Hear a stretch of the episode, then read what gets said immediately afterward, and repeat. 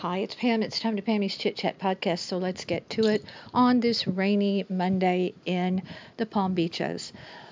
A lot of stuff going on, a lot of stuff that I don't even want to talk about because it's it's it's just not good, you know. And at this juncture, after being in lockdown this amount of time, I am looking for things that are more fun to talk about than the current state of a lot of things. But I will mention there is a protest going on on Singer Island. If you look straight across from where we are, that is Singer Island.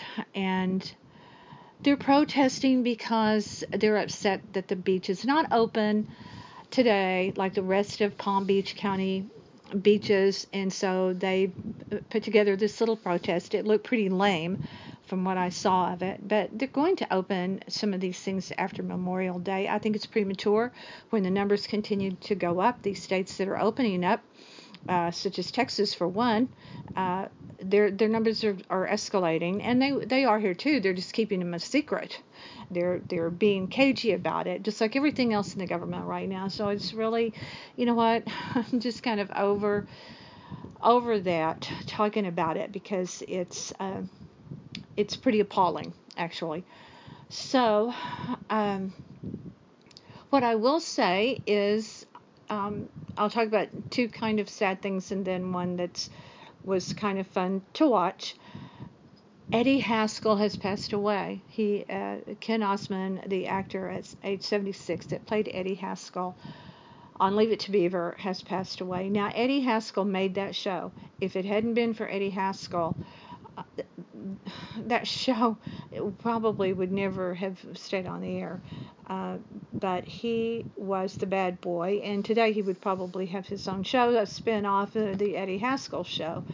But he he really did make that show. The role in reading up on it today was supposed to be just uh, kind of a guest a guest shot uh, one one shot thing, but but they liked him so much and he brought so much to the screen they kept him on.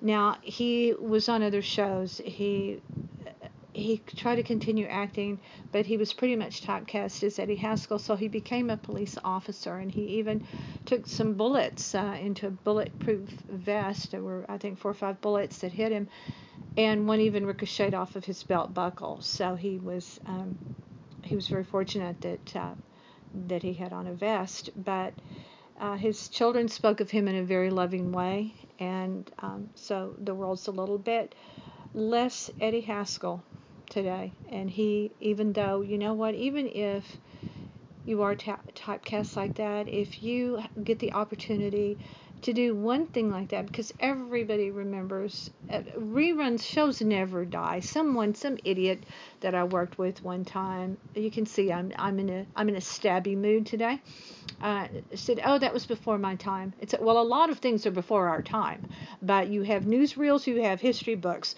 you have reruns. Nothing is really ever goes away. So don't tell me it's before your time. I can't i can't hear that Another person that passed away, a person from Texas who kind of broke some barriers in the world of sports broadcasting for women, was Phyllis George. Phyllis George was a Miss America. She went to school in Denton, Texas, and then she transferred to Texas Christian University in Fort Worth, Texas became Miss America, married a, a, governor of Kentucky, became First Lady of Kentucky. But she did a lot of things on her own. She broke ground for women in the field of sports. And her daughter had no idea, is the lovely Pamela Brown on CNN, a contributor to CNN had no idea that was Phyllis George was her mother.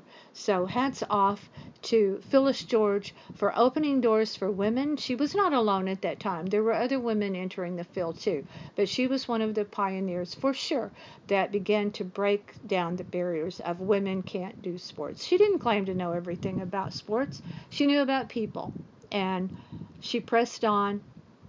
She subscribed to Norman Vincent Peale's positive thinking the power of it. And it worked for her. Rest in peace, Phyllis and Ken. If you are a fan of Architectural Digest, the magazine, and I am, um, you will appreciate the series they do called Open Door. It's a, a show where they go into people's homes and they get toured around. And recently I watched one with Aaron Paul. Of if you don't know Aaron Paul, shame on you. From Breaking Bad fame, he pe- played Jesse, and like Ken Osmond, without Aaron Paul, the show would not have been what it became. Excuse me. Um, he seems like a really good guy, and if he's not, he's not. but every I've never I've never seen anything written negatively about Aaron Paul. He's married and has one child, and this home they built is. Uh, in Idaho is unbelievable. It's rustic, and they added so many really cool things to it. It's it's large, of course, but um, simple in many ways at the same time. Uh, seems a contradiction, but if you get a chance, look it up. It's out there. Excuse me, uh, Aaron Paul's um, Open Door Architectural Digest. So I hope that you're managing through this. As I said, I'm a bit stabby about everything today, and that is to be expected. We're all getting that way. I don't feel like getting out there and protesting for a beach opening. The funny thing about that is half the time in Palm Beach County, the beaches aren't even utilized that much, not that much by people. And now they're all up in arms because people are telling them what to do. Well, try being a woman, you know, and with the government. How about them apples? Uh, I think on that note, I, I'd probably better close this out before I really do get on a rant that you really will not want to hear. Um, go, please, and visit our website, northpalmbeachlife.com. See what Gary's up to over there. And we also have a channel by the same name on YouTube. I have two other podcasts. One is complete, it is a 15 part series called My Father's Tales, and I have a new podcast called Travel Bistro. As though we are in a bistro together chatting. I hope you'll check those out. Thanks for being here. Gary and I both appreciate it. Stay with me.